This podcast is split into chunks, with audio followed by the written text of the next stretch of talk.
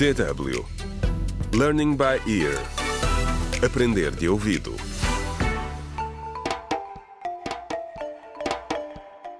Contra o crime. Olá, bem-vindo ao 11 episódio do audiolivro Contra o Crime, Sair da Sombra, escrito por Ursil Nhoe. No episódio anterior, Josina foi até a casa de Jaime para o visitar, mas a mãe do jovem inventou que Jaime estava em casa de um tio a recuperar. Neste episódio, juntamos-nos ao inspetor Simão Rolo e à deputada Célia Oliveira num almoço muito revelador. O almoço estava a ser servido num dos restaurantes mais discretos da zona. Mas a deputada Célia Oliveira era uma figura bem conhecida. Várias pessoas já a tinham reconhecido e parado para a cumprimentar. Após vários e constantes pedidos para uma reunião, a deputada tinha finalmente convidado o amigo para almoçar.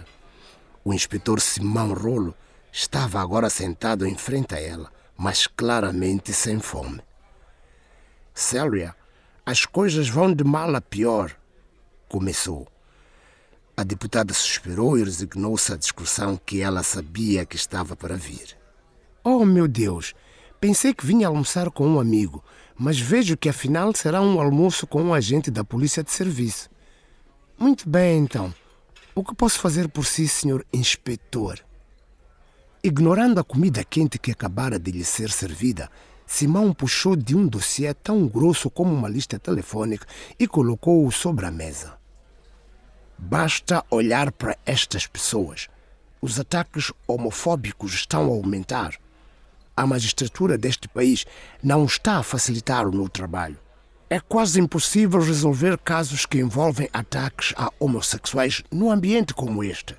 Precisamos que o teu projeto de lei seja aprovado no Parlamento.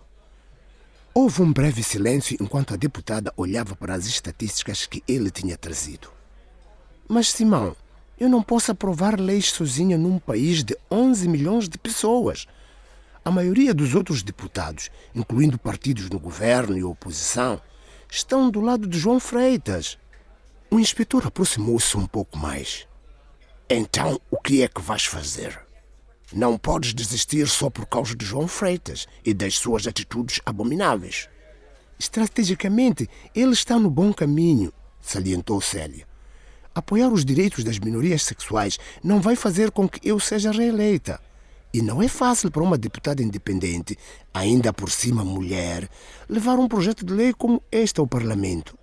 O inspetor recusou-se a desistir. Célia, há milhares de jovens traumatizados neste país. Se a tua lei fosse aprovada, ia ajudá-los imenso, tenho a certeza. O inspetor contou então a Célia sobre o caso de Jaime Lantaro, o jovem que tinha testemunhado o assassinato do namorado e cuja família estava em completa negação sobre a sua sexualidade. Profundamente emocionada, a deputada Célia prometeu que faria tudo o que estivesse ao seu alcance para que o projeto de lei fosse aprovado. Contra o crime.